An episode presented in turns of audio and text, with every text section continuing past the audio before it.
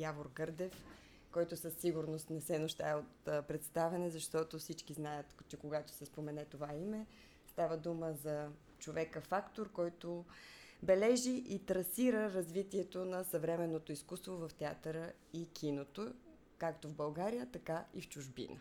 Не са много тези личности, с които се гордеем, че сме българи. А, поне това е моето лично отношение, си позволих да споделя тук пред вас. А, и сега, освен здравей, много благодаря, че откликна на нашата покана а, да си един от първите, наистина първите гости а, в този пост, подкаст изцяло посветен на изкуството. А, кажи ни, откъде те измъкнахме в момента от репетиции? Какво подготвяш в момента в разгара на лятото? В момента предстои да направим един перформанс, който е много интересен експеримент, заедно с Петър Дондаков и Венелин Шурелов.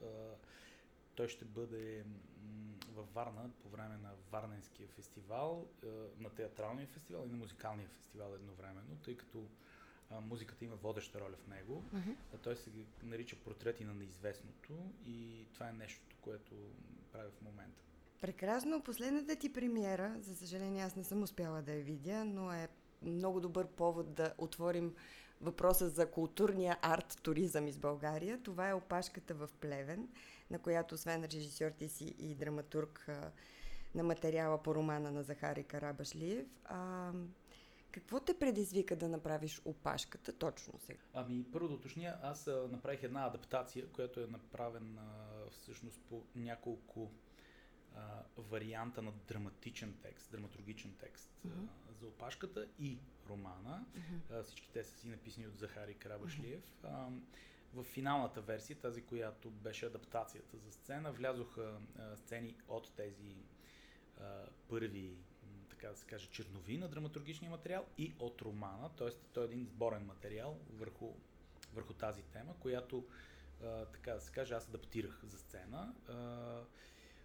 Въпросът е в това, че по самата си идея в този роман има много силен драматичен и поради това лесно преобразуем в драматургичен гръбнак. И е, това улесняваше много нещата, но разбира се, има нещо, което е много по-важно. А то е това, че романът, опашката, според мен, има в себе си едно забележително качество, което, което лично за мен беше мотивационен фактор.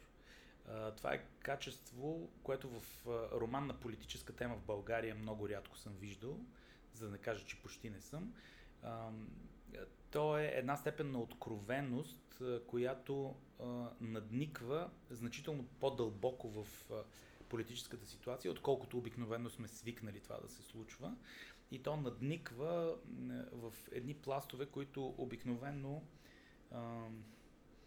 само се подозира, че съществуват, а в публичното пространство те си проправят път много рядко, всъщност. И взаимоотношенията, които са в задколисието на политическия живот, често биват обяснявани с клишета. И на драматургическо ниво, и на белетристично. В случая ми се струва, че м- има едно много трезво отношение, което, което е и а, адекватно на съвременната ситуация, но от друга страна е по някакъв начин разголващо. То е м- така безпощадно към а, самите субекти на повествованието. Тоест, автора, според мен, сваля едни а, така м- сваля едни завеси, които обикновено съществуват в този вид повествование, така че разкрива по един, през себе си, през собствената си рефлексия, по един особен начин а, логиката на политическия живот в България, а според мен даже и а, архитектониката на дълбоката държава, ако мога така да се изразя. Това, което стои зад колисите, това, което имаме чувството, че от години управлява живота ни, това даже, което често ни се струва, че е всъщност действителният фундамент на една по-скоро фасадна демокрация, защото нашата демокрация тя изглежда като малко налепена върху една мрежа, която обаче ние не виждаме. Той роман се занимава с тази мрежа, върху която е налепена демокрацията. И често даже имаме чувството, че всъщност нашата държавност, ако се махне тази а, публична част, тя няма от какво да се задържи, освен от една такава невидима мрежа, че нещо държи нещата и гарантира властта, а демокрацията е само, така да се каже, за парлама. А, и тя е само един публичен, публичен пласт, за, за който пласт този роман се опитва да види.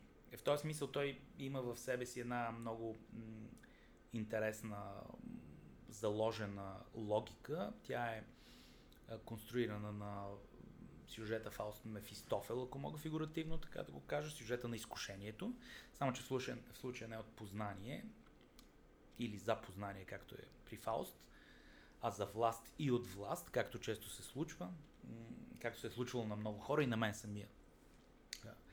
А, и въпросът дали можеш да устоиш или да не устоиш на това изкушение и дали приемаш това изкушение като провокация към себе си или търсиш повод в него за собствената си реализация, която не може да бъде осъществена по друг начин. И в това отношение ми се струва, че романа е много проницателен и на едно друго ниво той също така е много проницателен.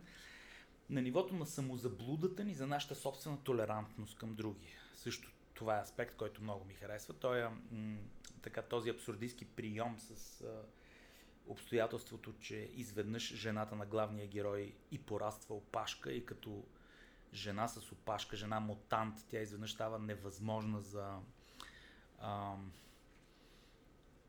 не толкова за комуникация, колкото невъзможна за явяване пред хората заедно с нея и а, атакува електоралните така да се каже, потенциали на един човек, комуто са предложили да стане президент.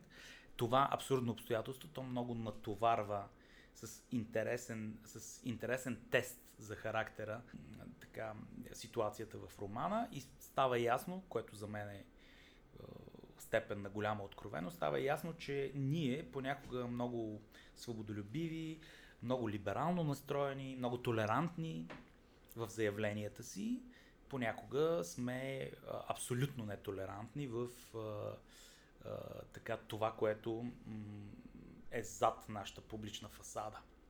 Тоест на лично ниво той е също роман изпитание, mm-hmm. защото той минава през отвращението.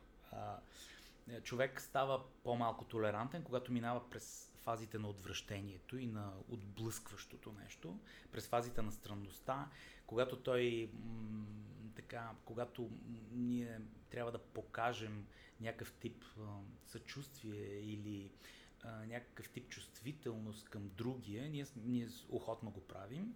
Въпросът е в това дали можем да устоим и да го правим и тогава, когато сме отвратени, отблъснати или пък това ни създава проблем. А, а в романа става дума за нещо такова. Тя е една проста ситуация.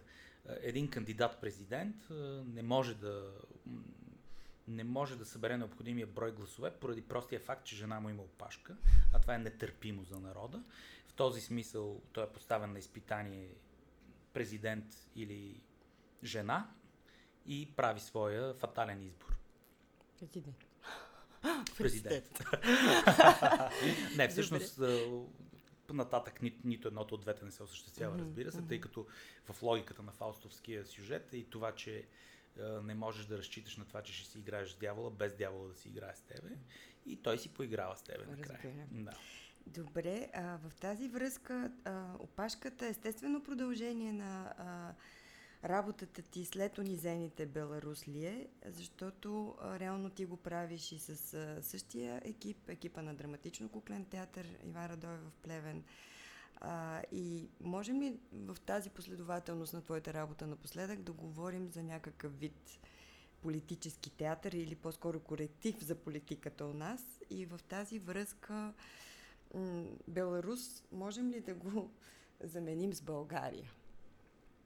А, да, само че линията е малко по-дълга, а, специално при мен. Ако погледна в своята вътрешна логика на политическата тематика в собствените ми представления. Тя, тя, тя е от малко по-рано.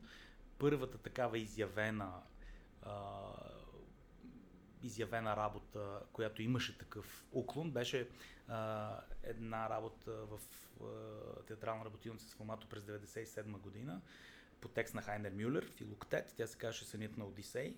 След тя третираше такава политическа тематика само че не по толкова директен начин и не с герои, които са т.е. пак по директен, но не с герои, които са от съвремието ни.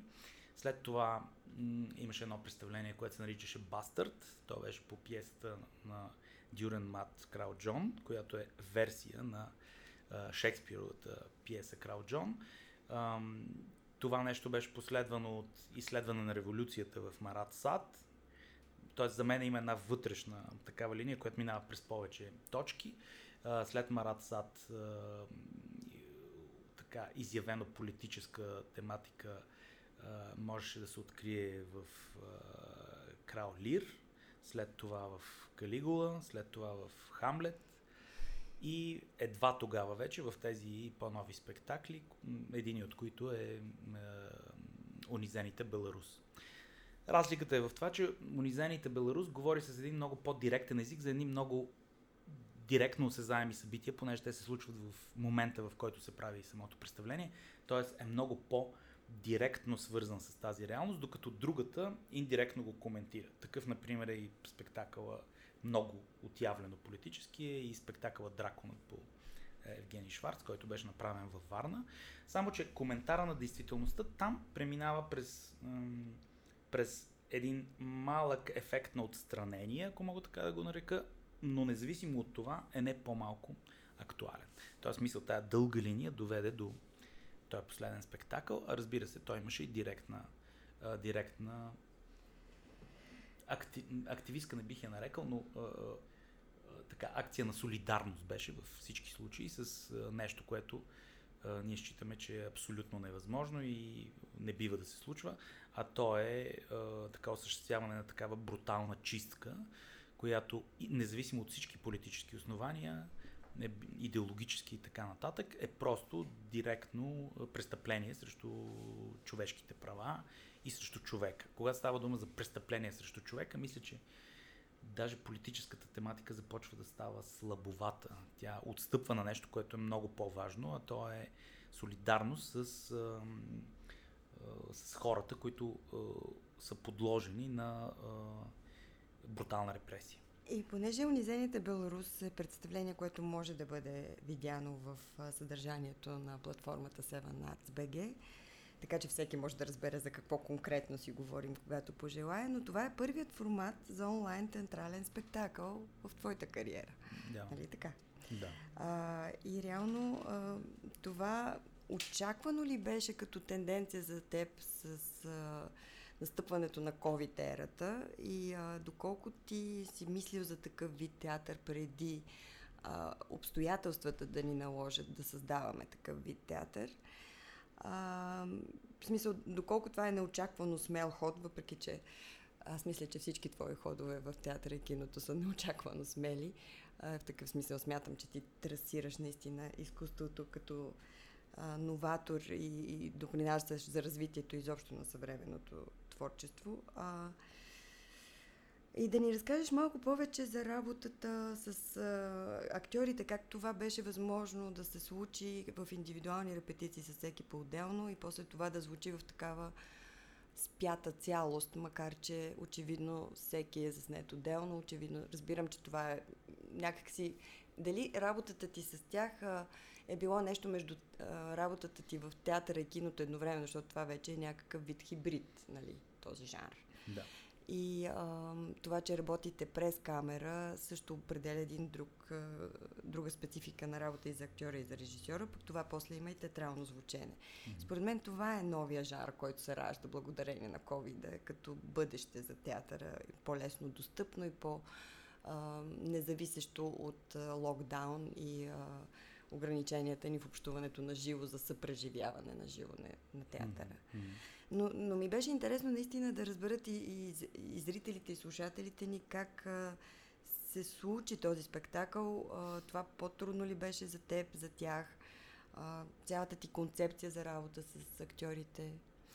Ами, тя минава цялата тази концепция през принудата на обстоятелствата и тази принуда беше наистина принудата COVID-19 и необходимостта да се спазва а, тази така необходима хигиена. В този смисъл аз се ориентирах към един проект, който може да бъде направен на базата на един много основен и а, така да се каже пак откровен експеримент. А за откровените експерименти обикновено се иска изчистване на средата, не натрупване на разни работи, а така свеждането на ситуацията до най-базовото. И на това нещо, между другото, има основани много реформи в театъра и в киното. Да кажем, реформата на Грутовски за театъра, която има своя аналог в киното. В Догма 9.5 тя много прилича по идеология на тази първа реформа на Грутовски в театъра. И всички тези ем, реформи, те обикновено целят едно нещо. Махай всичко, което е възможно да се, да се махне и се приближава и до това, което е в самата основа на, тази, на това изкуство. В този смисъл, когато всичко се отмахне, тогава остава нещо, с което ти можеш действително да експериментираш дали въобще може да сработи такъв жанр или не. А, в това отношение принудата външната, която те м- сама, така да се каже, ти дава бръснача на окън в ръцете, за да махнеш всичко ненужно, да го отрежеш, те довежда до една много базова ситуация, в която ти или ще се справиш, или няма да се справиш. Тя е общо взето по-семпла от тази в това студио. Ставаше дума за два фотоапарата, с които, с които се снимаха статични кадри. И в студиото всъщност бяхме само аз и композитора Калин Николов. Той контролираше звука. Двамата, един от нас всеки път преди да заснемем нещо, нагласяше статичния кадър от една от двете гледни точки. Аз проверявах двата кадъра, уточнявахме фокусното разстояние и без да има хора, които стоят зад камерите или да контролират каквото и да било друго. В този смисъл, нали, риска на това, че ще излезе актьор от фокус, такива работи, той си оставаше. Се отделяме от камерите и аз се занимавах директно, даже не гледах монитор, даже не гледах кадър изобщо всъщност. Аз не съм контролирал кадъра, докато сме снимали това, Тоест, просто нямах монитор дори за това. Ти ги режисираше на живо, да, като аз, театър. Да, аз си работех като в театър, да, като, като имах нали, пълната яснота, че за крупността на кадъра и за това по какъв начин трябва да се играе в такава крупност. Но независимо от това, без да контролирам през монитор, а пък Калин се занимаваше с звука. И това ни даде възможност да бъдем само трима души в едно помещение, като ние двамата бяхме с маски по цяло, през цялото време а съответни актьори или актриса, които само по един винаги бяха в студиото, сваляха тези маски само по времето на заснемането. В този смисъл ситуацията за актьорите беше много сложна, защото те нито веднъж не са имали м- реален партньор, което е лошо по принцип да се прави и, и в киното не е добре, докато снимаш крупния план да. на един от участващите, да не участва другия, ти да си въобразяваш, че участва. Общо взето големи фалшификации се случват точно поради такъв тип игра. А, но в случая драматургията, тя самата в себе си съдържаше един такъв елемент, който даваше възможност за тази работа. Тоест ние бяхме много добре драматургически подкрепени от тази ситуация и ам, имаше един такъв момент на взаим... там има момент на взаимодействие между косвено взаимодействие а, между действащите лица, които не знаят какво играе другия в този момент, но трябва да партнират, така да се каже. И тогава всичко опираше само на, на това как аз си представях, че трябва да изиграе другия и с това какво аз си представям, че трябва да изиграе другия, беше така солидно ориентиран и този, който играе в момента. Само, че там нали, играеш малко в банк. Тоест, ако другия не успее да постигне това, тогава няма диалог. А косвен диалог трябваше да се образува. Заради това направихме един период доста дълъг, за, за такъв тип работа, защото да. обикновено в киното това е комфорт, да. нали, да можеш да репетираш предварително, а, а е много важно нещо всъщност. Mm-hmm. И, и би трябвало да се прави. Да. Нали, ако можеше в киното да се репетира дълго и да се снима хронологически, нещата ще да стоят съвсем да. по друг начин. Сега, комфорта пък на този тип неща се състоеше в това, че можехме да имаме такива предварителни репетиции, пак без да имаме възможността да снимаме хронологически. А, реално... Всеки актьор снимаше целия си материал, от край до край. Половин ден запис и всичко. Но подготовката беше да. дълга и тя се случваше по Zoom. Да, точно това беше да. въпроса ми. А ти събираш ли ги в Zoom да, да се вижда, да се усещат да, да, и да се да. чуват? Тоест, те са имали своите да, натрупвания, какво прави партньорът и макар, че не ти партнира директно така в момента е, на запис. Да. И това е страхотно, защото наистина обединява работата между театъра и киното, но наистина и от моя опит и с е, Иван Надонов на времето и с Дочо Боджаков, когато подготвяш голям филм, те репетираха поне месец на маса с да, всички актьори, да. точно както се прави в театъра. Mm-hmm. И тогава филма ставаше съвсем друго нещо mm-hmm. по време на снимките. Така че, да, реално това е така. И сега, понеже а, още малко по тази тема а, за спектакъла, който може да се види в платформата Seven Arts BG, Унизените Беларус, това ви донесе много награди, номинации за икар на изпълненията на, за изпълненията на Иван Бърнев и Красимира Кузманова Кокран mm-hmm. е, и Аскер а, за теб, за най-добра режисура, заедно с Завръщане от дома. Mm-hmm. И това всъщност са последните ти спектакли. Та, а, това е един доста банален въпрос, но ми е интересно, предполагам, че на, на нашите зрители и слушатели също ще е интересно.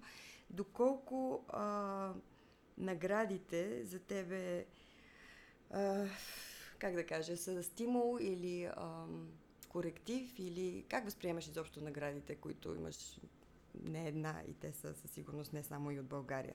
Доколко това определя следващия ти избор и изобщо как ги възприемаш като Uh, не, Факт. Не, не предопределя следващия избор във всички случаи. А, доколко те, те въздействат на така себеусещането, не мисля, че в някаква особено голяма степен. Те са по-скоро свидетелство за, за мене. По някакъв начин те са лакмус на това как се изменя средата, чисто театралната среда, гилдийната среда или нещо такова. Те са по-скоро знак за социални процеси, отколкото да са знак за мен какво съм успял да направя. А, а, а правиш ли разлика между наградите на публиката и наградите от гилдията?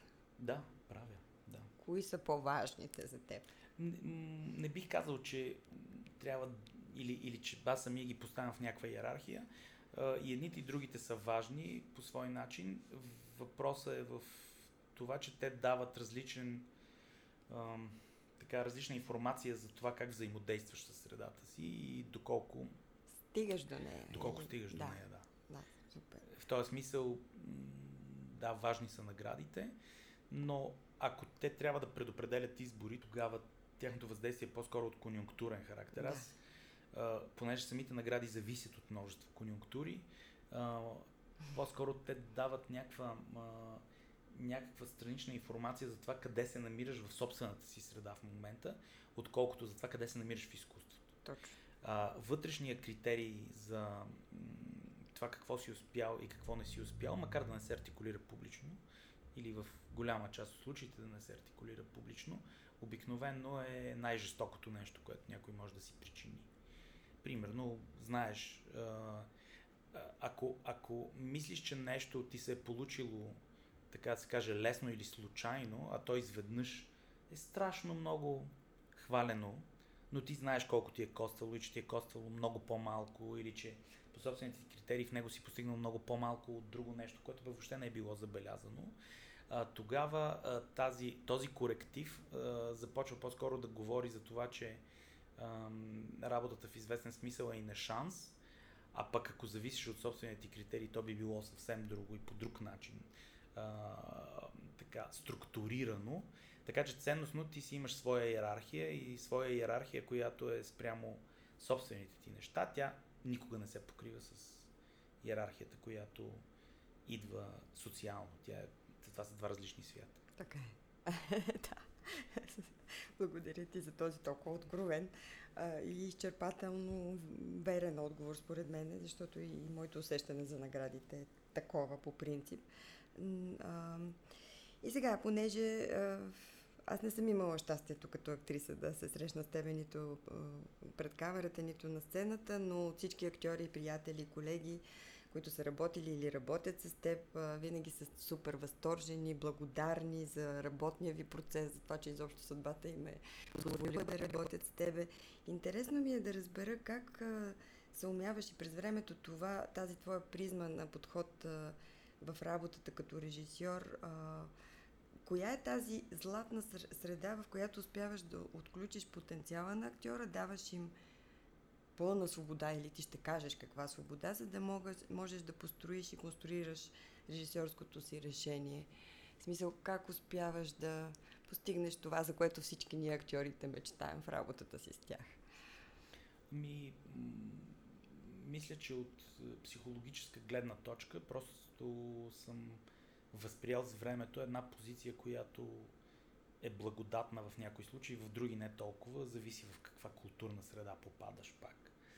А, и тя е позицията на търпението. Аз съм много търпелив човек в работата си. Това е а, характерно за работата ми и не е характерно за мен като личност, иначе нищо обратното. Аз съм нервен, бърз и не търпя, когато нещата траят по-дълго, отколкото трябва да траят. Често искам така да ги пришпорвам. Това в живота. В другия живот. А в този, с който се занимавам с изкуство, обратно, там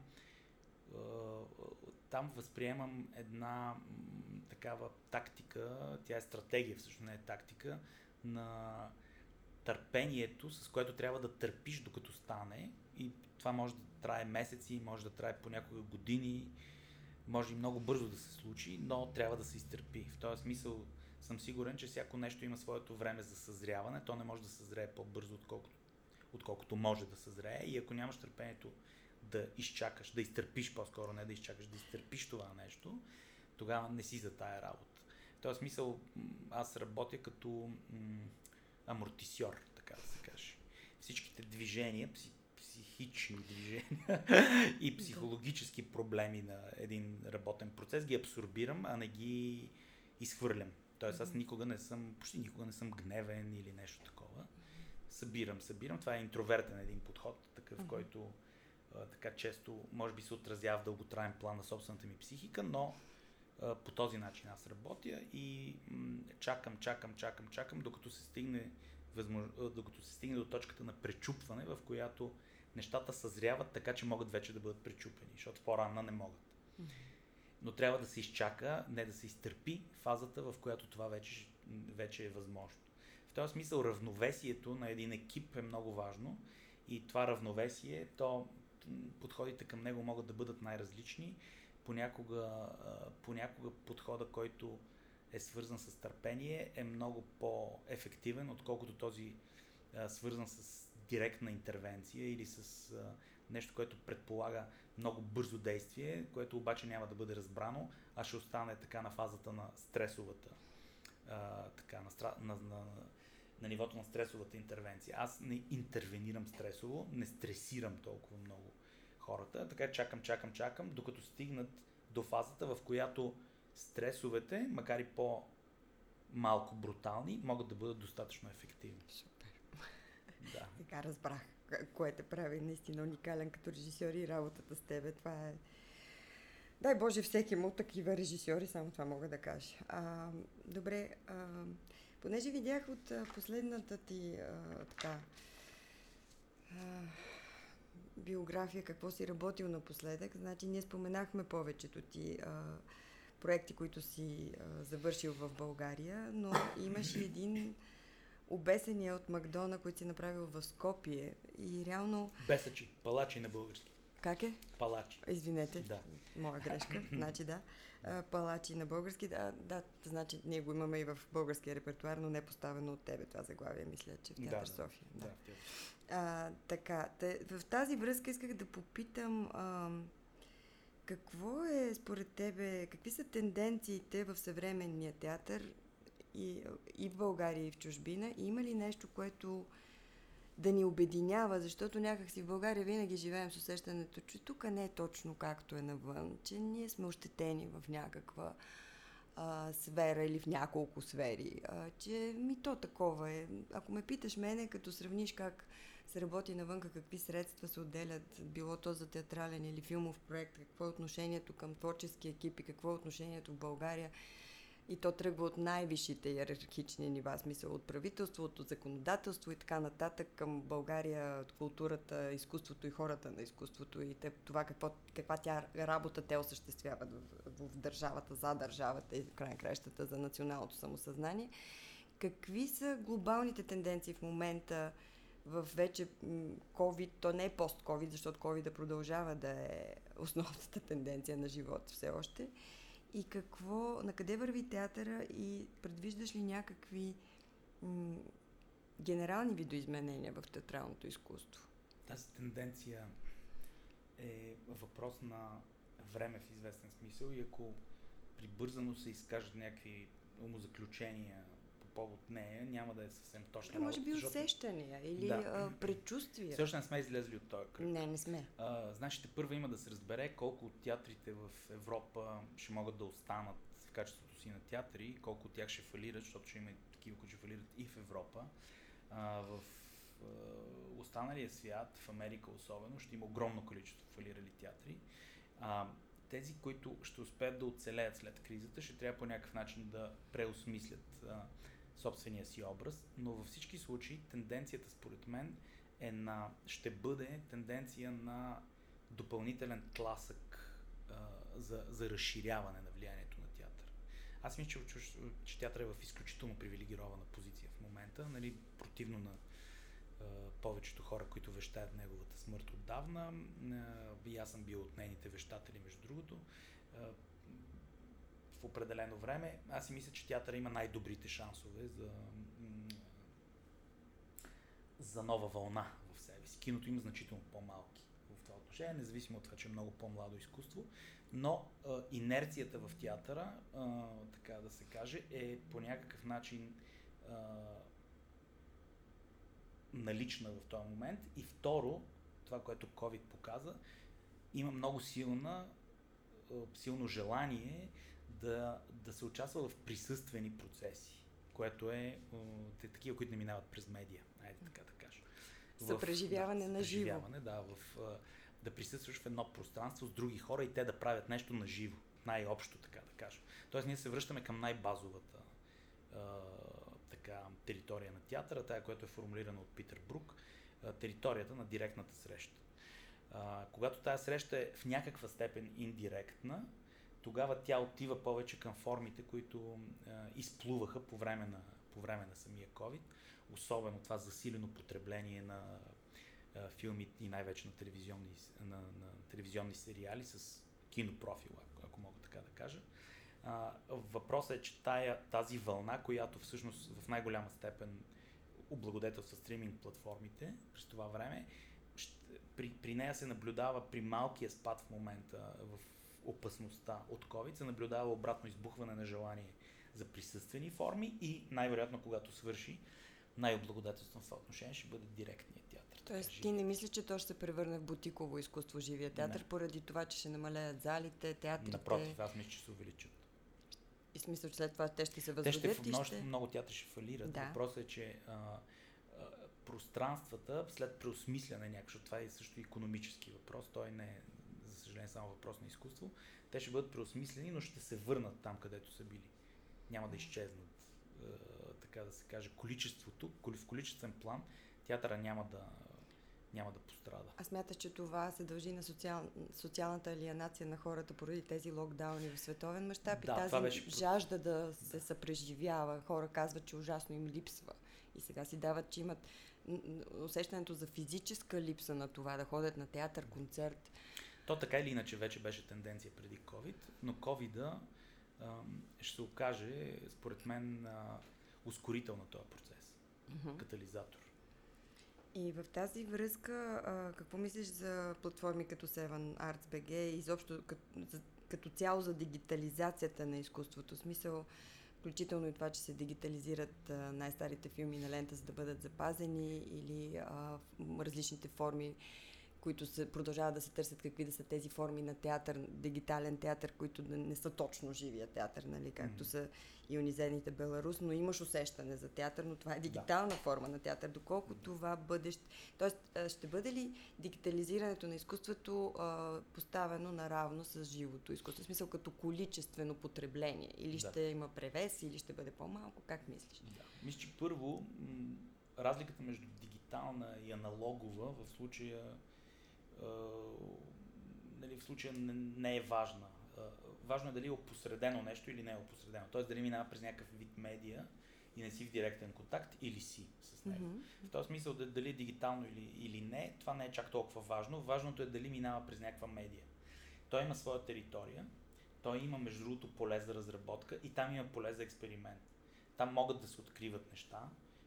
На мен лично ми беше много любопитно защото то си беше на ръба на, на риска, тъй като работиш само с базови дадености. Mm-hmm. Но затова пък експериментираш в една много точно поставена зона и се опитваш да направиш нещо, което съхранява театралните черти. Да кажем, по начин на игра, актьорите много често, много често ме питаха поради инстинктивния си страх дали не прииграват пред камера, много често ме питаха дали това не се случва в, в унизените Беларус, което противно на всякакви очаквания, аз не обирах, а стимулирах вторично.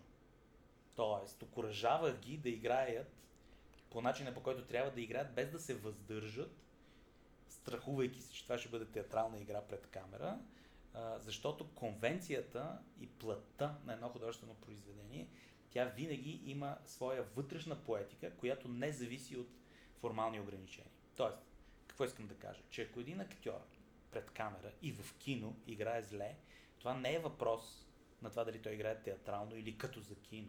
Това е въпрос на, на това дали той играе добре или не играе добре. В този смисъл, той може да играе добре и това ще е окей. Okay.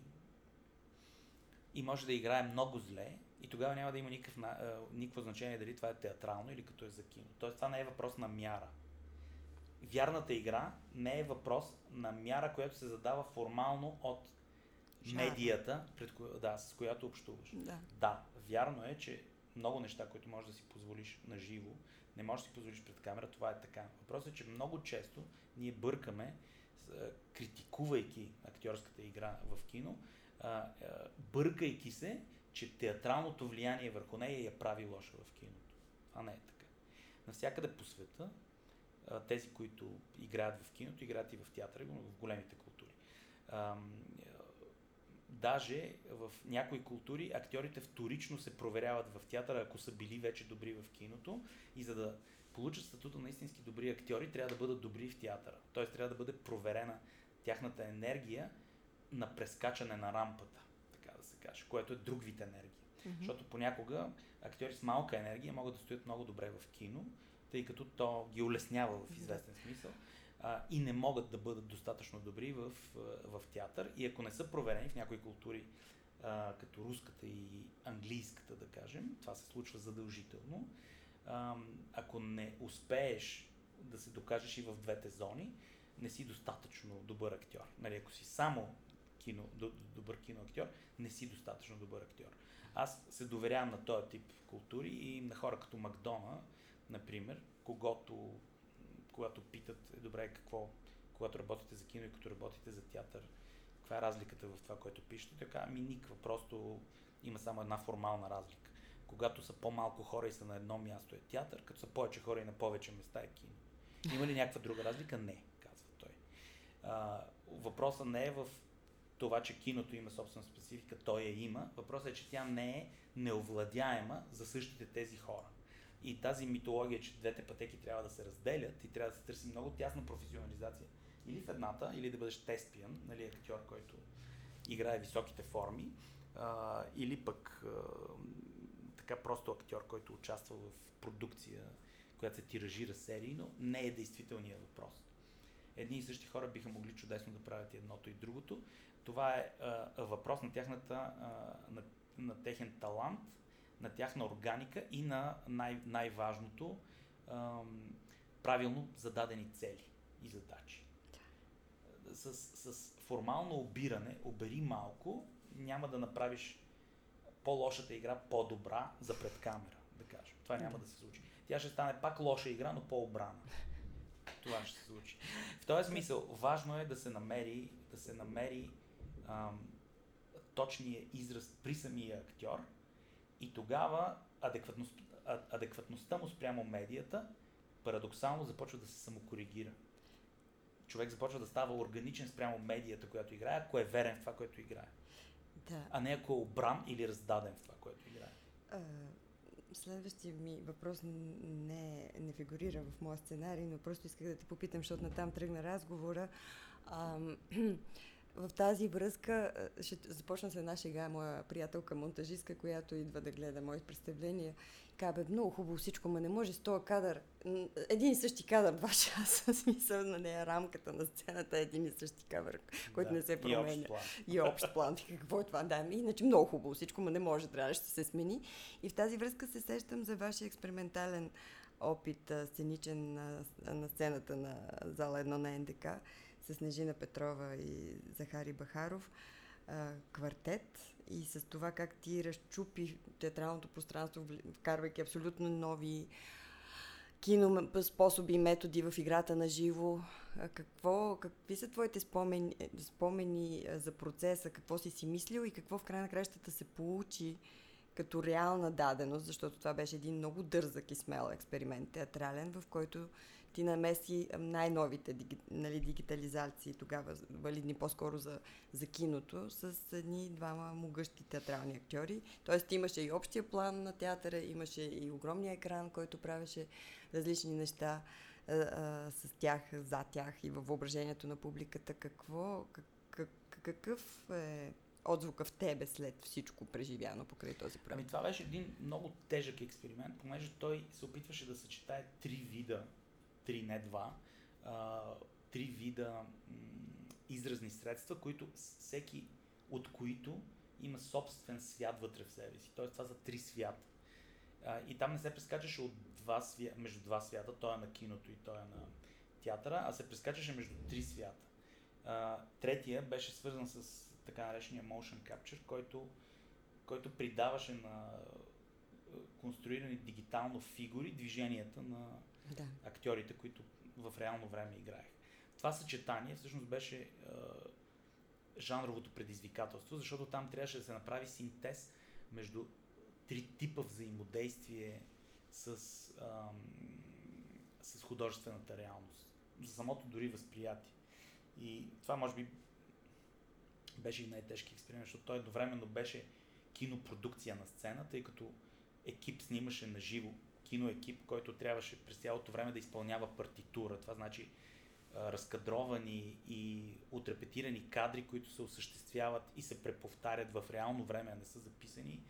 Тоест най-елементарни работи, като удържане на фокус, удържане на композиция, се репетират за киноекипа, така както се репетират с актьорите. И освен всичко това, трябваше телата на актьорите да оживят да. едни такива Анимирани, 3D. 3D. Не, те, те са всъщност аватари. Те са аватари, да. кухи, да. кухи конструкции, конструирани в виртуалния свят, които трябваше да приемат движенията на актьорите. Mm-hmm. И този синтез между тия три свята, той беше много проблематичен, като почнем дори и на технологично ниво, защото там имаше а, режисура на пулт, която трябваше да се осъществи в виртуални декори, които са 3D декори за същества, които са анимирани коруби, които трябва да поемат движенията на актьорите, веднъж. След това този свят се монтираше веднъж с директ, свят директно заснет от камери, които бяха фиксирани на кранове и се движеха и предаваха това, което се случваше на екрана, т.е. имаше живо кино и такова виртуално 3D дигитално кино и накрая имаше и театрален свят.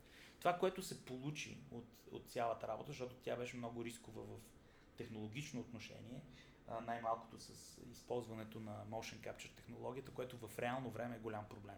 Това по принцип е постпродукционна технология за кино и въобще технология за кино, в която един филм може да бъде заснет за, за, по такъв начин, но то, това се прави в студийни условия.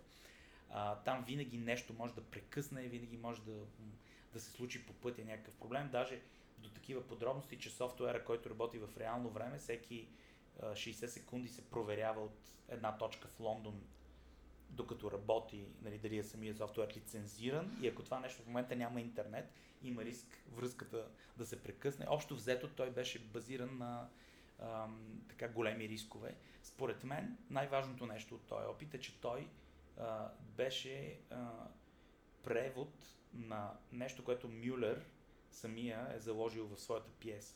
Той има едно много интересно есе за механичното писане, което е свързано с времето, около което почва да пише квартет по епистоларния роман на Шудерлот Дюла Кло. И то се стои в... Това есе рефлектираше разликата в писането между Гутенберговата ера, т.е. печатното писане или писането, което е свързано с какъвто и да било физически натиск, това, което mm-hmm. нали, осъществяваме с пръстите си, докато пишем, или пък ползвайки механична пишеща машина. И той сравняваше с тази първа електрическа пишеща машина, която uh-huh. е почнал да ползва, в която вече натиска при писането, т.е. физическата дейност при писането вече е била механизирана в някаква степен, което вече в клавиатурите на дигиталната ера при компютрите става абсолютно, така да се каже, се, се осъществява с пълна лекота. И тая му рефлексия за това, че текста му се механизира в зависимост от начина по който е написан, физическия начин по който е написан, много, едно много интересно наблюдение, защото то отразява, то отразява дилемата на нашето поколение, на поколението, което започна с а, така да чете отпечатаните Гутенбергови книги, пишеше ръкописно, можеше да печата на машина и премина изцяло в дигиталния свят, а, което смени перспективата на това, което се пише и на това, което то произвежда. И вътре в квартет има заложена такава механизация на писта. Има една тази а, а, дехуманизация на процесите фактически и улесняването им по машинен начин е заложена в, в самата пиеса. И този тип медийна интервенция съответстваше на тая, на тая заложба, според мен. И след това много важно нещо, размяната на ролите, че там се сменят в а, самото взаимодействие между двамата, има смяна, която, в която един играе другия. И това нещо в театрална условност винаги произвежда условен, условен ефект. Тоест ти подаваш условност, докато тук тя може да бъде реализирана буквално. В смисъл, че Снежина Петрова задвижваше виртуалното тяло на Захари Бахаров, а Захари Бахаров задвижваше виртуалното тяло на Снежина Петрова. И, и по този начин те разменяха ролите си вътре. Това беше общо взето замисъла на цялата тая работа. Добре. И ти би ли в бъдеще повторил или доразвил този опит или по-скоро това ще чакаш още технологично да се улекотят нещата? Те, между другото, технологично нещата много се улекотяват, включително и за самата кинопродукция. Не е само за улекотяване, просто става по-лесно да се снима от ден на ден става все да. по-лесно да се снима в а, среди, даже които са предварително изготвени и, които, и в които, които не се прибавят на постпродукция, uh-huh. а така да се каже, може в самия снимачен процес веднага да бъдат използвани. А, въпросът за мен тук не е от а, технологично естество, тъй като на мен самия не би ми било интересно да правя такива работи, ако материала, с който работих, драматургичен или пък идеята, с която работех, не предполага такъв тип взаимодействие за самата практическа цел на това нещо, аз нямам особен интерес към технологиите. Аз имам интерес към технологиите само, в, само при положение, че те по особен начин се свързват с смисъла на това, което правиш. Добре, и в този смисъл отново имам един такъв малко по-лични въпроси, минаваме а, наш, нашия разговор. А, какъв е твоя клик към изкуството извън това, което работиш и твориш в момента? Този въпрос дава много а, полета за интерпретация, но мисля, че по-скоро а, искам да те попитам как ти си избираш изкуството, което да възприемаш в момента и доколко то е свързано с пряката ти работа или това, което ти възприемаш като човек, а, възприемаш изкуството, за да, за да изпиташ собствено удоволствие, а не като професионалист. А, реално, кое те отключва като творец? Дали това, което се преживяваш в личния си живот, дали, а, а, дали, това, което възприемаш като изкуство, дори да не си мислил, че то е свързано пряко с а, творческата ти реализация в момента, но то може да ти даде храна за следващ проект, или пък времето, в което живеем и което изисква от тебе като творец да бъдеш откровен с хората, които имат нужда от твоето изкуство? Ами, аз не, не мога да, да разделя не мога да разделя впечатленията си от света на сфери. Тоест, мога, но това е вторично. То някакси формализира един процес, който няма нужда да бъде формализиран. В този смисъл за изкуство трябват всякакви впечатления. От всякакво естество. И те се набират по начин, който не е задължително целенасочен. По-скоро даже бих казал, че е безцелен. Аз да кажем по съзерцателен начин или в резултат на някаква случайност събирам много повече материали за собствената си работа, отколкото ако правя това целенасочено. Mm-hmm. В този смисъл всички впечатления от света, били те през изкуство, били те през конкретен а, досек с реалността, или през осмислянето, или пък през логос добити, прочетени, или през някакъв дискурс доставени, всичките те ам, по, аз не бих казал равностоен, но със сигурност по допринасящ начин се включват в това нещо. Не отделям емоционалния си от интелектуалния си свят или а, света на взаимодействията, които са по работна линия, от тези, които са по лична линия. Просто всички тези взаимодействия а, се интегрират в едно нещо, което аз се, се опитвам да, а, да преживявам цялостно, като едно единно нещо. Mm-hmm. И в този смисъл всяко изкуство изисква впечатления от един цялостен свят. Mm-hmm. Да. А можеш ли да кажеш доколко и по какъв начин държавната политика за изкуство и култура в България предопределя развитието ти на режисьор точно в България? Ами аз, аз не мисля, че нашите, нашата връзка с изкуството или пък намирането на собственото призвание е по някакъв начин свързан с такива рационални конструкции, които намираме в света около нас. Mm-hmm. То е друг вид, друг вид потреба и друг вид мотивация, която обаче може в резултат на тези структури да получи или да не получи реализацията си. Тоест, подтика, смисъла или първоначалният импулс не е в тях. Да, да, със сигурност, да. но доколко то ти се осигурява, според тебе, от нашата държава, ами, ти в... да се развиваш в потенциала, който съзнаваш, че носиш и че можеш да осъществиш на практика. В, а, в изкуството, с което аз се занимавам, което е много социално зависимо, в най-голяма степен зависиш от хората, с които го правиш. В този смисъл, то е сложно, защото а, то предполага ам, навлизане или завихряне на някакви общества около един проект.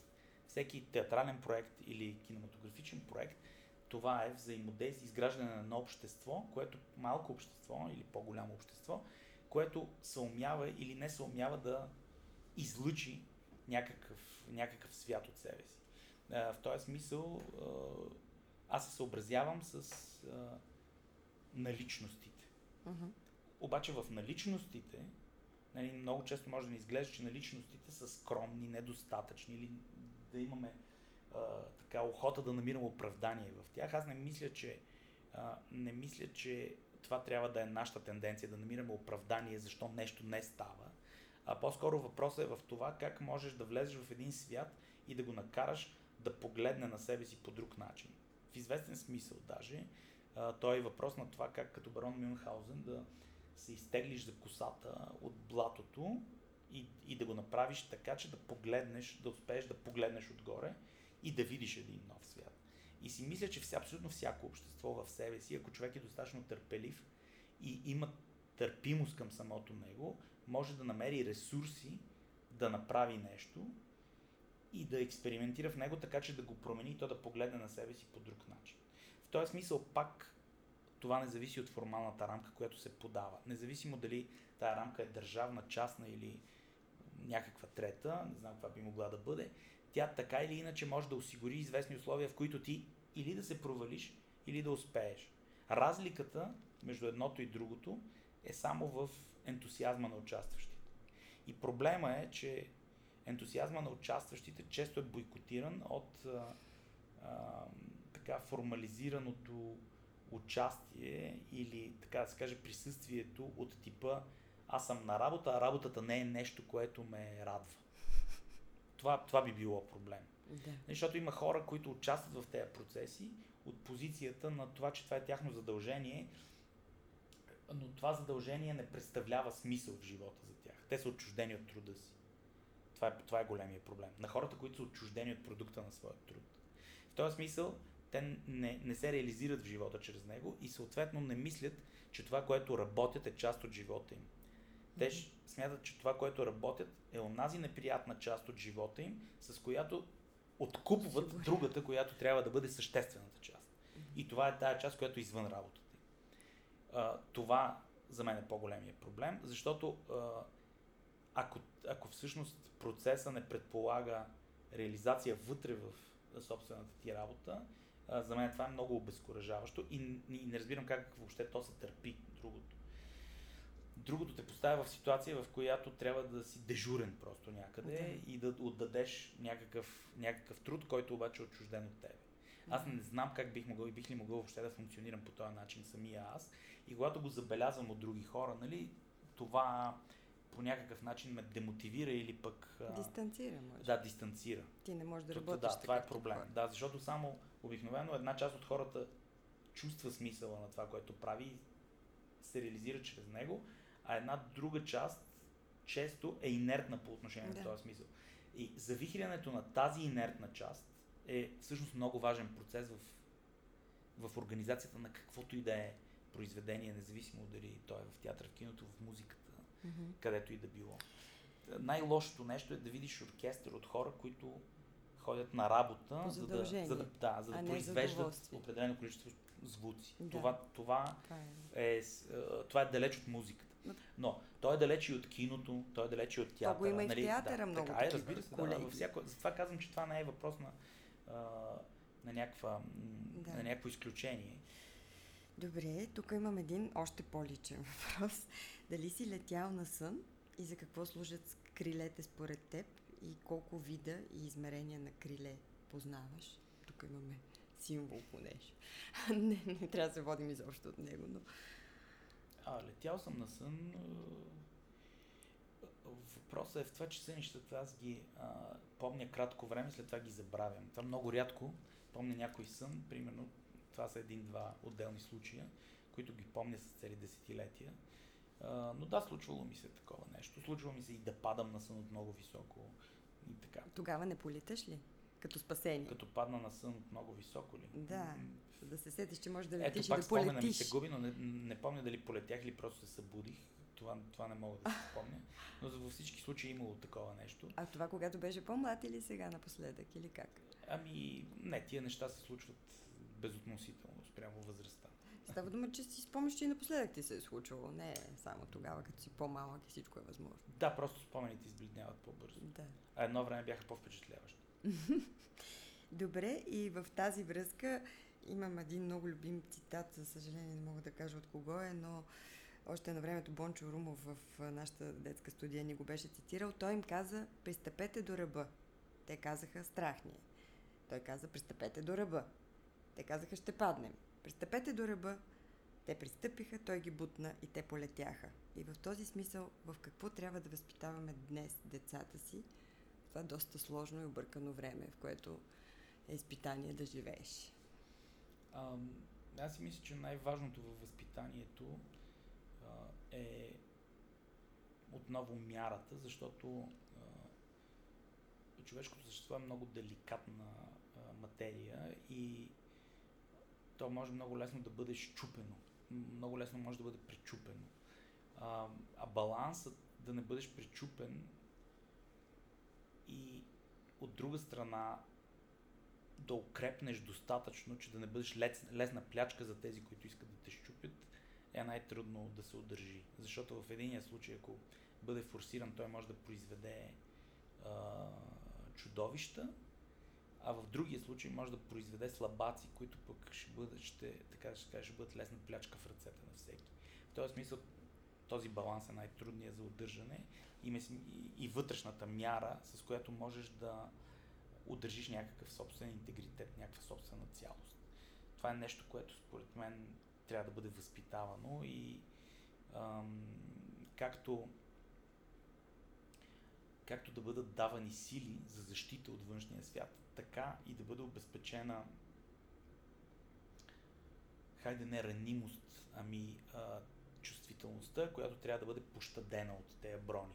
Тоест, да, децата да трябва да пазят, да, да, да, да знаят каква е разликата между бронята да. и а, уязвимостта и да могат да съществуват и в броня и без нея.